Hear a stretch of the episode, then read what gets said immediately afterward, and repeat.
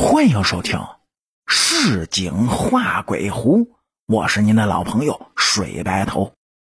咱们书接前文，我妈妈觉得我呢，这总不吃饭的毛病不像是实病，八成是虚病。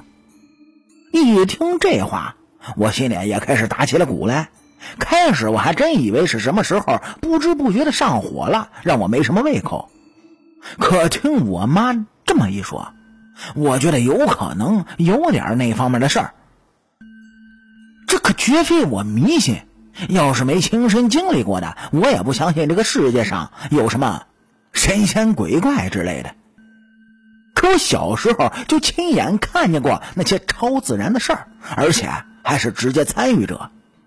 这种事经历过之后呢，就明白这些不全是虚假的。可是黄天仇干嘛去了呢？我对他是有点失望。不是说好了要护我周全吗？怎么还能让我出这种事呢？我是更加的确信，他要么是在吹牛皮，要么就根本不存在。我妈带我去的那个大婶家呢，离我家并不远。听说还是我大姨的同事，以前都在一个单位工作。到了他家之后。我妈让我管她叫许姨，也没说我什么症状，哎，就让许姨给我看看，连看什么都没告诉她。许姨呢倒是挺和蔼的，笑眯眯的就摸了摸我的脑袋，然后进屋里上了香。我妈跟着去压了堂子。压堂子这事儿是约定俗成的规矩，找大神看事儿呢，上香就得压堂子。因为老仙儿不欠你的，大神不过是老仙儿和事主的中间人。再熟悉的大仙儿，要是看事儿，那都要压堂给香火钱的。这有点拿人钱财与人消灾的意思。其实啊，是仙家在了断因果。平常呢，小来小去的事儿是平赏压堂，因为涉及的因果也不多。可要是真遇到事主有关有节的，需要老仙出面摆平，那就根据了却因果的大小而确定该压多少钱了。因为这些东西呢，都是老仙来拍板的，所以完全不透明，让一些以大神为职业的人就有了忽悠人的借口，给谁掐算都是有关有节还替身。随便烧点东西，几千块钱就进了腰包了。这种人绝不是少数，所以才会让人觉得大神完全是个骗人的行当。这一锅大米饭里总有几个老鼠屎，那是不好干啥的。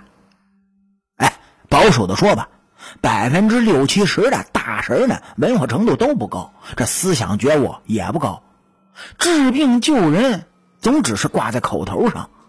更多的时候呢，是仗着有馅儿而进行不择手段的敛财罢了。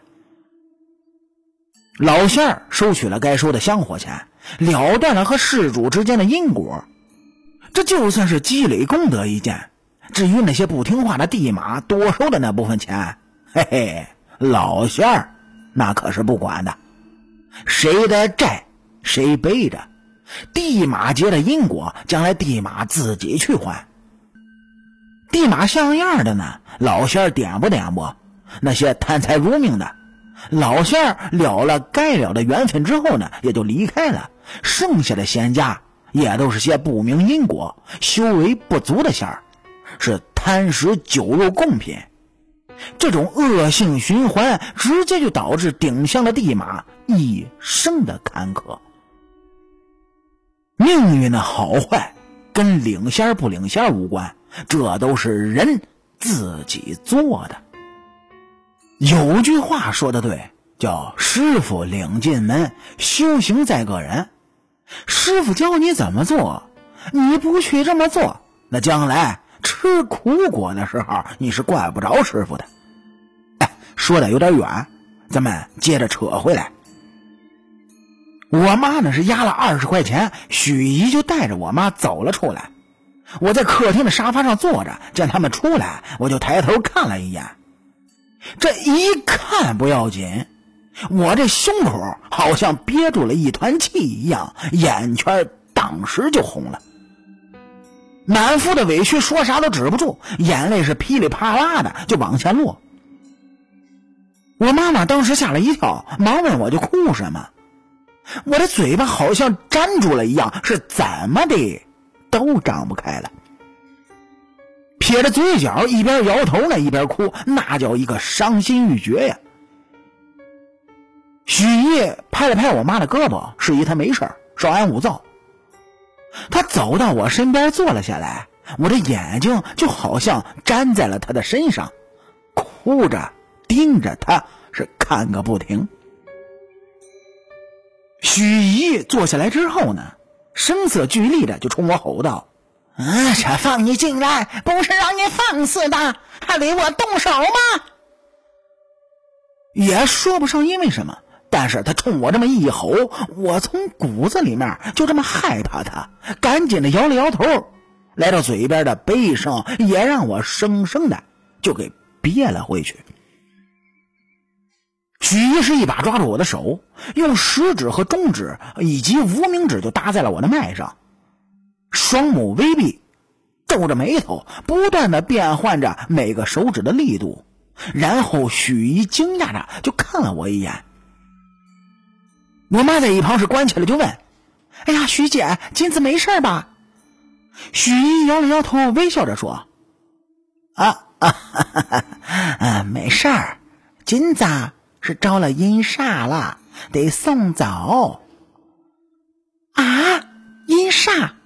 我妈慌忙的就问：“那那什么东西啊？”哈 哈跟没脸子差不多，不过呢，还是有点区别的。金子招了个母子阴煞，这女的是喝药死的，当时啊已经怀了孕了，结果喝药了，一尸两命啊！哎呀妈呀！我妈是瞪大了眼睛。金子怎怎么招了这么个玩意儿？许一告诉我妈：“啊，金子晚上放学的时候，那女的抱着孩子在道边站着呢，喊了一声，结果金子回头了，这女的呀就相中金子了，坐在他车后座上，就跟着他回了家了。”听许姨这么一说。我一下就想起了那天晚自习放学，确实是有人喊过我的名字。结果我没找到人，一路上我又鸡皮疙瘩不断。到家之后，肚子就开始胀了起来。这居然全都对上了。我是立刻就把这事儿告诉了许姨。我妈看许姨的眼神立刻就不一样了。许姨似乎已经都知道了，微微点了点头。跟我妈说，招来这么个喝药死的阴煞呀，肚子里面啥都放不下，你还给金子吃药，早就割药了，而且啊，越吃越严重。人家本来就是喝药死的，你再给人家吃药，那能好吗？啊，那那怎么才能送走啊？徐姐，你可得帮忙啊！许姨呢，笑着摆了摆手。先不急，金子身边跟着个小黄仙儿，这小黄仙儿挺有意思的，多亏他了，要不然啊，金子现在肯定比这严重多了。这女的呀，就是想找个伴儿，要是没有这小黄仙儿保着呀，金子现在呵呵 八成要够了呛了。听了许姨这话，我妈的脸色顿时就变了。怎么又是阴煞，又是黄皮子的？我妈急忙就问：“徐姐，这黄皮子也是招来的吗？”许姨微笑着直摇头：“啊，这小黄仙儿可不是招来的，他就是保着金子的。也多亏啊，他一直拖住这么一个，要不然金子肯定倒下了。保着。”我妈犹豫了一下。这继续就问：“那不会影响金子什么的吧？”许一摆了摆手：“啊，不会的。这小黄仙啊不饿，留着他保着金子挺好，放那放着吧，送也送不走。我瞄了我妈一眼，她的眉头又皱在了一起。我心里是极为的惊讶，没想到黄天仇还真没骗我，他确实存在，而且呢也在保护着我呢。听许姨的意思，要不是黄天仇拖住，那我现在肯定更严重。说实话，我觉得这哥们儿还挺够意思的。我说这几天怎么没梦见他呢？